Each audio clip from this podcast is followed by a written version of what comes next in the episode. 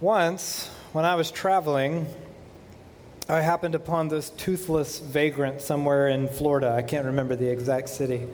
He was shirtless, he was intoxicated, and he was standing in the middle of the boiling heat on this uh, summer day, and this man was hurling insults at this cloudless sky. In particular, he kept shouting, I know you hear me, so why won't you help me? He was actually uh, praying in his own way in the street for everyone to hear. Once I knew this foul mouthed, beer guzzling, racist southern man who was famous for his inspiring prayers. Because he would gather this group together to pray before some event, always privately with a select few, and everyone would hang on uh, the poetic prose of each line like he was some old preacher who had committed his sermon to memory. Uh, today, currently, I have this friend who lapses in and out of prayer without reverent distinction. Sometimes you don't even realize that he's begun to pray, and you're, oh, oh okay, we're doing that right now. Um, he texts prayers to you. Uh, he sends prayers via voicemails. He prays suddenly in line at the grocery store. And who among these people is doing it right? To whom is God listening? Not just who can God hear, but the one to whom God is listening. Is it any of them, or all of them, or none of them? Because, uh, perhaps shockingly for many of us, myself included, tonight's text seems to indicate that there is both a right and a wrong way to pray. So let's look at Matthew chapter 6 and let's read beginning in verse 5. Jesus says, When you pray, do not be like the hypocrites for they love to pray, standing in the synagogues, on the street corners to be seen by others. And truly I tell you, they have received their reward in full. But when you, my disciples, pray, go into your room, close the door, and pray to your Father who is unseen. Then your Father who sees what is done in secret will reward you. And when you pray, do not keep babbling like pagans, for they think they will be heard because of their many words. Do not be like them for your Father knows what you need before you ask Him. Uh, all summer now, we've been working our way through Jesus' most famous and essential collection of teachings called the Sermon on the Mount. And the work has not been entirely without cause. Nearly a year ago, uh, if you were here, we at Van City set out to sort of re architect our young church around this idea of apprenticeship. We believe the best way of understanding what it means to be a disciple of Jesus is with the concept of apprenticeship. Disciples are apprentices of Jesus, He is our teacher and our master, and we are His students. We come to Jesus to be saved, of course, but being saved is not an isolated event. Think of it this way Imagine this gracious piano instructor that welcomes any and every pupil free of charge. They need only accept the invitation to come and learn. Then imagine a student that arrives to their first lesson, throws their hands up in the air, and says, I am now a master pianist, and then says, I'll be back every week to celebrate. Sure, being accepted by the teacher is itself cause for celebration, but there's also work to be done. We want to actually learn the teachings and lifestyle of Jesus of Nazareth and then put them into practice. This is why, for many months now, we've been working our way through one first century biography of Jesus authored by a gentleman called Matthew. And beginning in chapter 5 of Matthew's biography, Jesus begins to offer his manifesto for life in what he calls the kingdom of God. So, Jesus begins by insisting that he hasn't come to throw out the legal code of the Old Testament per se, but he has come to reveal the heart of God behind the law as the law was essentially a means of correcting rebellious Israel. And Jesus then goes on to offer six examples of how to go above and beyond the damage control of the law. This is something that scholars call the greater righteousness. But righteousness itself is actually a tricky concept because next, Jesus begins to warn his disciples against false righteousness. His first warning is against doing acts of generosity and charity motiv- motivated by the approval and the honor of other people. In fact, you can actually illustrate the next set of teaching units thusly. You have uh, the bad practices, which are flashy generosity, that was last week, verbose prayer, and melodramatic fasting, which I know all of you guys do all the time. And then for these things, you get the bad reward, which is the praise of others and nothing more. And then you have the good practices, which for Jesus are second nature generosity, you know, giving as a near subconscious outworking of a greater disposition. And then you have sincere prayer, and secret fasting, which I know some of you do all the time. And for those, you get the good reward, which is that the Father will see and will reward you. Now, last week we covered both the good and bad practice of reward, uh, practice and reward of flashy generosity versus generosity that comes as second nature. And then next, Jesus moves on to, of all things, the idea of prayer.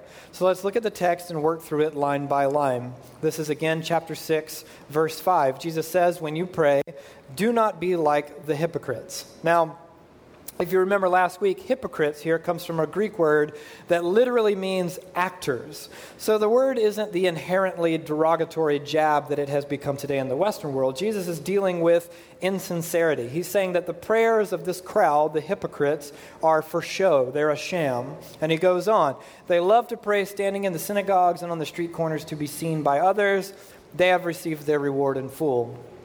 Now, unlike our paradigm in the ancient world, both prayer and reading, whether it was accomplished privately or in public, were both done out loud.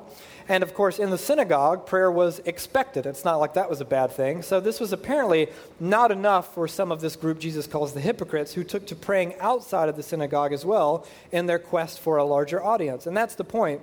Prayer is, of course, intended for an audience, but that audience is always, by definition, God Himself. Matthew scholar R.T. France puts it this way Jesus felt that public private devotion is an oxymoron. It is piety directed toward God and people. Prayer is not a form of evangelism. Prayer is addressed to God exclusively. And again, Jesus counters incorrect use with correct use. Let's read verse 6. But when you pray, this is him addressing his disciples, go into your room, close the door, and pray to your Father who is unseen. Then your Father who sees what is done in secret will reward you. Now, uh, in an ordinary Palestinian home in the first century, the most private room was probably the inner storeroom or a, a storehouse. It was the only room in the ancient Palestinian home that had a lock. Now, of course, uh, God can be accessed outside of the locked storeroom, but like any relationship, without privacy, without quality one on one time specifically set aside, intimacy begins to wither. Uh, you married folks know this all too well that when life speeds up, you can absolutely spend every single moment of every day together without any sense of intimacy or connectedness whatsoever. And the same is true of God. And this is actually an, an analogy that's worth pursuing because here again, the promise of being seen by the Father is tangled up in the reward that we receive from Him. Whatever the reward is, Jesus doesn't actually say, but part of it is that God will see us. Now, uh, my wife Abby and I share a duplex with another family in our community. And every week, because of the convenience, we trade off watching our kids' monitors after bedtime so the other couple can go have a date night.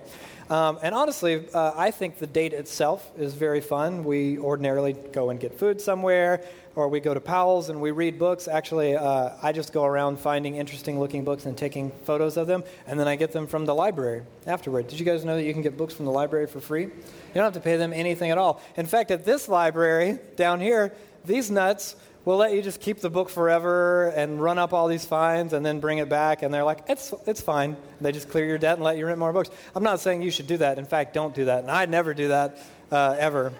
Uh, how did I get here? Right, right. So I, I, we, we read books. We like books. Um, and we talk and we laugh. We enjoy one another's company. We, we genuinely, well, at least I enjoy your company. I don't know. I'm assuming she enjoys my company. Uh, but the intimacy is more than just the fact that we're hanging out. It's that we have special time set aside to be together, just she and I.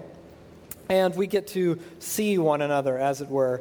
When we shift from two folks who are moving through life side by side at breakneck speed to one person who hears and sees and knows what's most true about another person, it stewards intimacy. Uh, now, m- much of our time together as a couple, whether we're alone or with other people or parenting or whatever, is, is often quite lovely. But time together as just she and I is precious in maintaining intimate connectedness. Scholar Dale Bruner says it like this Group prayer thrives only where private, where prior private prayer is alive.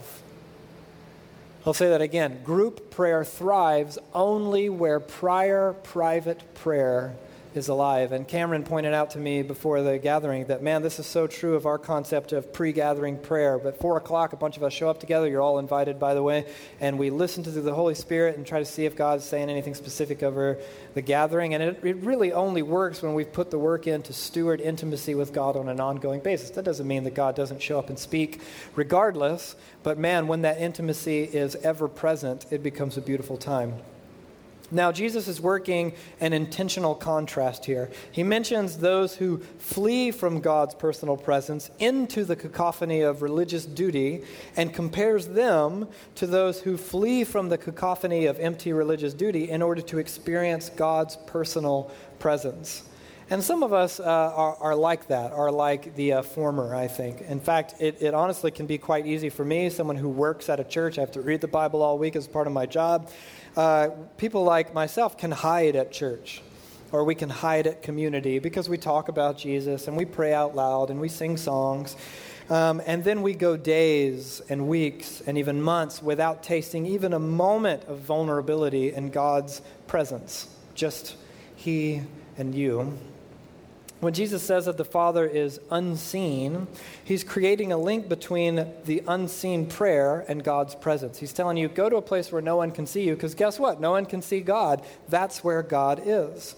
He's saying, when you go to the secret place, you're in luck. That's where God is.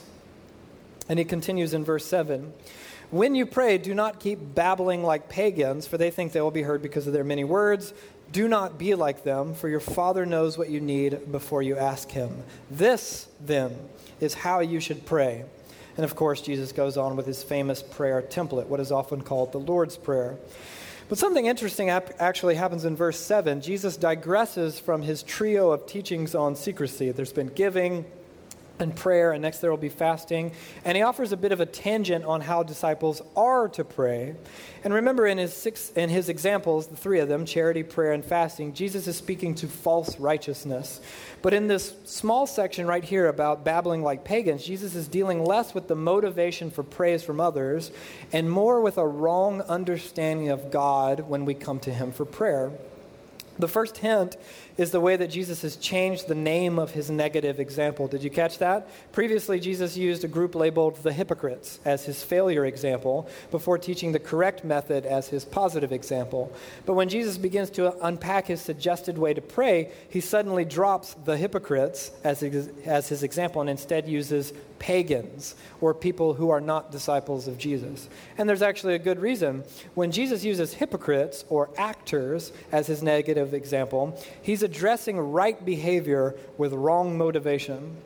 But a pagan doesn't even believe the right things about God in the first place. It'd be a bit like accusing someone of praying like an atheist which if they actually do that, it's called, uh, you know, sending good thoughts your way or something, which is always really funny to me because I realize that prayer to the outsider sounds like a baffling thing, and I sympathize. It is very strange. We talk to someone we can't see, we believe he talks back, sympathize totally. But what is the sending good thoughts to? How exactly do you, forget it. Um, I digress. Now, the pagans have no idea what it means to know God as their heavenly Father. Rather than trusting their Father to fulfill their true needs, pagans, or people that are not of the people of God, believed that they were meant to sort of badger and beg reluctant, unpredictable deities into noticing them. If a pagan misstepped or used a word wrong in the ancient world uh, or a sequence of words, the gods might ignore them or they might smite them. So prayer was actually a tense and terrifying ordeal. Some pagans believed that gods were reluctant to even turn an ear to the one praying if they had not first proved themselves to be worthy by expending lengthy bouts of confession and praise before the God would even listen. So for Jesus, God is not like that. He's a loving Father, and He is one who does not have to be convinced when His kids call for His attention. Jesus' understanding of God is actually in keeping with Isaiah 65, in which it is written of God Himself Before they call, I will answer. While they are still speaking, I will hear. Uh, Orthodox Jewish prayers are long. They must be recited more than once daily. Uh, Muslim prayers must be repeated at five appointed times in order to be properly executed, uh, including, of course, facing Mecca with the hands and uh, head in the proper position. Uh, both Hindu and Buddhist prayers depend on the principle of repetition to be accomplished. And Jesus says to those outside of his way of life, listen, they think that the more that they talk or the more that they do, they will be heard. And I'm telling you, my disciples, don't be like them. And Jesus addresses both babbling and much speaking. He's condemning an approach that values quantity over quality. Uh, and of course, most of us actually know such a paradigm all too well. I have often stagnated in extended seasons of honoring a daily prayer regime faithfully, but with little or no intimacy whatsoever. Uh, there's no vulnerability, there's no connectedness to God, but hey, I checked the box. I did it every day. So if someone asks, I can say, yes, I did it every single day. And the danger is, of course, becoming comfortable with prayer that is done solely to check the box rather than to actually meet with God, which is the definition of quantity over quality. And I am absolutely in no way discouraging the spiritual discipline of prayer. If you've been at Van City any length of time, you're painfully aware by now of our very high value of discipline, not just praying when we feel like it, not just praying when you feel led, but becoming people of disciplined prayer like Jesus himself. In fact, it's important, actually, I think, for us to understand what Jesus is and is not saying in this text. So while Jesus is certainly repeatedly depicted as praying privately, if you've read the stories of his life, he isn't forbidding his disciples from praying out loud or in public or in groups. Jesus himself does all of the above, if you know the story. He prays spontaneously in conversation with others, he prays intense vulnerable prayers in front of his disciples before his execution. He even gives thanks for food in front of an enormous crowd, which is pretty traditional. Uh, praying out loud in front of others is actually an example to be emulated because we see it in the life of Jesus. Praying for the sake of being heard and honored by others is condemned by Jesus, and therein lies the difference. Of course, we know with certainty that Jesus is not condemning lengthy or even wordy prayers because he himself was said to spend entire nights praying. Here's just one example from later in the same biography we're reading right now. After he had dismissed them, he went up on a mountainside by himself to pray. Later that night, he was there alone, and the boat was already a considerable distance from land, buffeted by the waves because the wind was against it. Shortly before dawn, Jesus went out to them walking on the lake, which is a different story. It seems weird right now, now that I read it.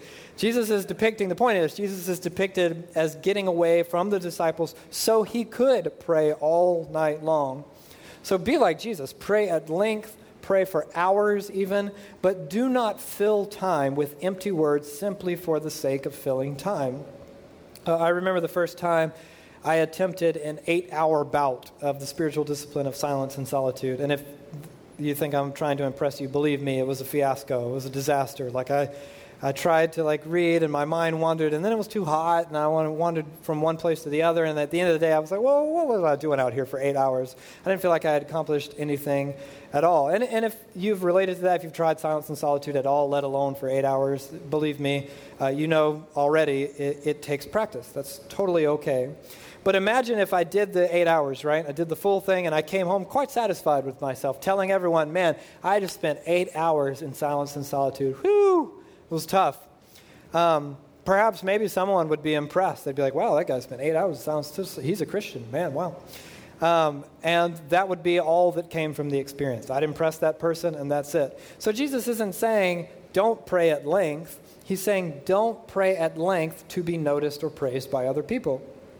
Next, Jesus isn't condemning repetitious prayer. Look at this later in Matthew's gospel. It's written of Jesus this? Maybe it's not right. There it is. So he left them and went away once more and prayed the third time, saying the same thing. Repeating the same prayer, even prayers that have been prepared in advance, can be a beautiful thing. Most of us don't have a paradigm for liturgical forms other than lyrics to worship songs. But liturgies are essentially written prayers designed to be read aloud by a group of Jesus' disciples all at once. It is actually a beautiful way of unifying both thought and voice for purposes of praise and worship, or lament, or requests, or repentance. Uh, if you've been at Van City for a while, you know we employ liturgy ourselves from time to time. It can be done in private, it can be done as a community, and both Jesus and the historic church tradition have always valued both. So Jesus isn't condemning persistent prayer either. That is, sincerely asking for the same thing again and again and again. He actually teaches that we should do this. In Luke's biography of Jesus, it is written Then Jesus told his disciples a parable to show them that they should always pray and not give up. And he concludes that parable by saying, Will not God bring about justice for his chosen ones who cry out to him day and night? Will he keep putting them off? Jesus teaches and exemplifies that prayer can and often should be done in public and with other disciples of Jesus. It should be done at length, it should re- be repeated, and it should be persistence. But on the other hand, Jesus teaches that prayer should never be for the sake of being heard by or impressing other people. And the reason is that prayer is for God, not for other people. Theologian Karl Barth said it this way prayer as a demonstration of faith, as disguised sermon, prayer as didactic preparation of the listener for the sermon, or as a summar- summarizing resume of the content of the sermon. Prayer as an instrument of edification is obviously not prayer at all. Prayer is not prayer if it is addressed to anyone else but God. And of course, Barth is not talking about praying for other people or for the sake of building other people up. He's talking about praying for the sake of being heard and admired by other people. Now, maybe that's not something you do, but we, of course, I think, take the concept of prayer hostage for a great many subtle and selfish reasons. For instance, when introducing a big idea for which you are not prepared to receive any critique or pushback at all, just preface it with listen, I've really been praying about this a lot and then have your big idea. Who can push back on that? When you've run out of ways to empathize with a person, you can just end the conversation with, Well, man, I'll be praying for you, and leave it there. Uh, when you're not willing to be vulnerable, uh, you can describe dis- dire situations with, Well, man, just keep me in prayer. I don't know why everything's man. Well, keep me in prayer. How about that? And of course, I'm absolutely not accusing you of insincerity if you've said any of those things. Honestly, I've said them all, and I'm confessing to a certain amount of guilt in using those tactics insincerely myself. But I have also said them and meant them. And I've actually said those things and followed through on them. The question is, again, why are you saying these things in the first place? Because you actually intend to talk to God or some other superficial reason? Is it to impress or to offer conversational platitudes because you're not willing to be vulnerable? Is it to sound spiritual? Is it because you just feel like that's what you're supposed to say? Well, there's something else worth warning against here as well, and please hear me on this. Uh, with all uh, humility, and want to be gracious about this, but how many of us avoid praying out loud or in front of other people, compelled by the exact same motivation? You are concerned for what other people will think. The false righteousness that compels praying to impress others is, to my estimation, the very same false righteousness that compels many to avoid praying in front of others because they are more preoccupied with the opinions of other people than with God. And when we become unconcerned with the honor of others or the scrutiny of others, and when we understand ourselves as God's beloved children, then prayer can become this clumsy, awkward, humble, unimpressive, and also deeply sincere, vulnerable, and intimate experience with God the Father. But just as prayer should never be engaged as an empty exercise for the sake of an audience, it should also never be done in such a way as to coerce God into listening. Um, Jesus is addressing forms of prayer which do not presuppose God to be a good and loving Father. But instead, imagine God, consciously or subconsciously, as cruel or arbitrary or a vending machine or unconcerned or aloof or distant or stingy or retributive and so on. Why talk to God at all if He knows what we need already and if telling Him isn't like petitioning Santa Claus for Christmases? Why talk to God at all if He already knows what we need before we ask, as Jesus says? Because the idea is that God is a good Father and good fathers want to hear from their children, whether they know what they need or not. And many of you, I realize, actually do not know what it means to have a good father. This, that's okay. This is a safe place. For you, honestly, understanding God as a good father is going to take some hard work done in community, in prayer, um, with counseling. But it's so important and so worth it to actually walk that hard road to get there because beloved children don't, don't approach their dad as a dictator or as someone who is distant or aloof. And they don't go to their dad for an intelligence briefing. They speak freely as favored loved ones. They sit in their dad's lap. They speak without censorship or pretense. They speak openly and vulnerably, presupposing their father's goodness, presupposing his willingness to listen and to respond. And when they do, it sounds something like this. So to end tonight, let's read Matthew 6, beginning with verse 9. Jesus says, When you pray, pray like this Our Father in heaven, hallowed be your name. Your kingdom come, your will be done on earth as it is in heaven. Give us today our daily bread, and forgive us our debts, as we also have forgiven our debtors. And lead us not into temptation, but deliver us from the evil one. And listen to this, verse 14. For if you forgive other people when they sin against you, your heavenly Father will also forgive you. But if you do not forgive others their sins, your Father will not forgive your sins. Jesus' prayer template here is actually in the center of the Sermon on the Mount and it includes references to what preceded it and what will follow it. And scholars argue that Jesus is making this prayer the sort of hinge moment in his collection of teachings because in it lies the secret to life in the kingdom and to all that Jesus commands, understanding God as the Father. Now, we'll walk through the prayer ourselves in just a moment, but of course, the stark conclusion to Jesus' prayer template seems a bit jarring uh, when you read through it. The contrast of God's willingness to forgive against our willingness to forgive other people is actually an intentional one. Jesus is deliberately highlighting the unfathomable amount of forgiving that God readily offers in order to remind his disciples that there must be no limit to which they are prepared to forgive other people themselves. People, in this context, means everyone. Forgiveness, in this context, means everything. Now, obviously, some forgiveness comes easier than others. This, the sarcastic quip from your coworker or the short temper of someone in your community requires decidedly less emotional strength to forgive than, say, an abusive parent or an unfaithful spouse. Jesus, of all people, understands this very well. And this is precisely why people here includes everyone, and forgiveness here includes everything.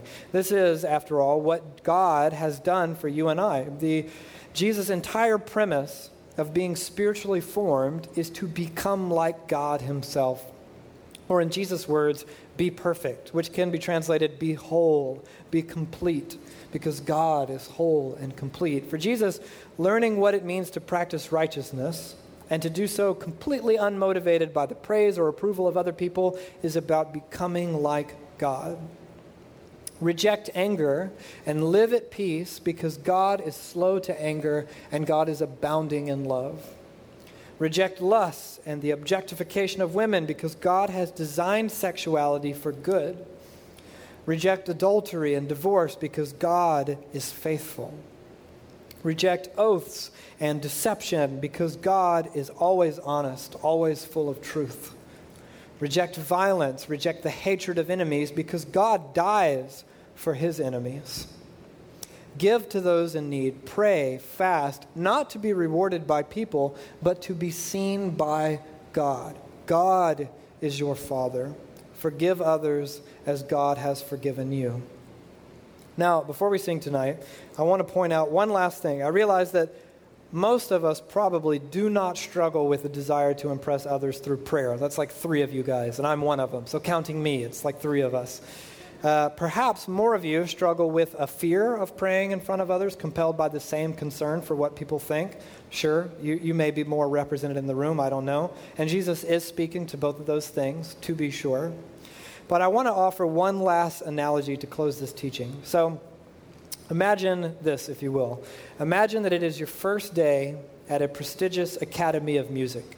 And you've been accepted based on some raw talent and an eagerness to learn, but you know very little about music theory or how to play at all. That's why you're going to school. Now, imagine that on this, the very first day of class, the most renowned and celebrated composer, conductor in all the world shows up to teach. And so you're eager to be inspired and you lean forward to hear whatever introductory words this teacher might offer. But instead, he suddenly begins to unroll an advanced lesson on performing a symphony. And he's saying, when you perform a symphony, play from your heart. Do not play to impress the audience. And you sort of shrug and say, well, sure, that sounds fine, but I'm not even sure how to play a symphony, let alone how to be rightly motivated to play a symphony. And if you notice in this teaching, look how seriously Jesus takes the prayers of his disciples. How often they do it, when and where, and more importantly, why they pray, all matter tremendously to Jesus. And I imagine that many of us, on a, a, night like tonight and a teaching like this one, we may feel like that confused student. You know, here Jesus is addressing the motivation for something that you're not even sure you know how to do at all, let alone how to do well, let alone how to be rightly motivated. And that's okay. But like that new student sitting under the master teacher, our goal as disciples of Jesus is to recognize where it is we are lacking as students and to close that gap that we might learn from our teacher well. Not long ago, we actually spent weeks in the spiritual discipline of prayer. Those teachings are all available online. The practices themselves, guided curriculum for the prayer disciplines, are at practicingtheway.org. Remember, that wasn't meant to be a one off, but the process of building an ongoing lifestyle of prayer. If you didn't do that, or if you did but you've drifted, that's totally okay. You can always go back. It lives forever on the internet or until, you know, Skynet wakes up or whatever, the internet's gone. that's why we take the practices of Jesus seriously. And our goal at Van City, my hope and my prayer for myself and for all of us, is that we would become a family known for our willingness to pray. Alone, in public, briefly, at length, again and again, seated in our Father's lap, speaking freely, without fear, without pretense, and without censorship. So, to end tonight, let me pray over you guys, and then I want to walk you through a, a prayer exercise all together. Let me invite the Spirit to come and guide our time.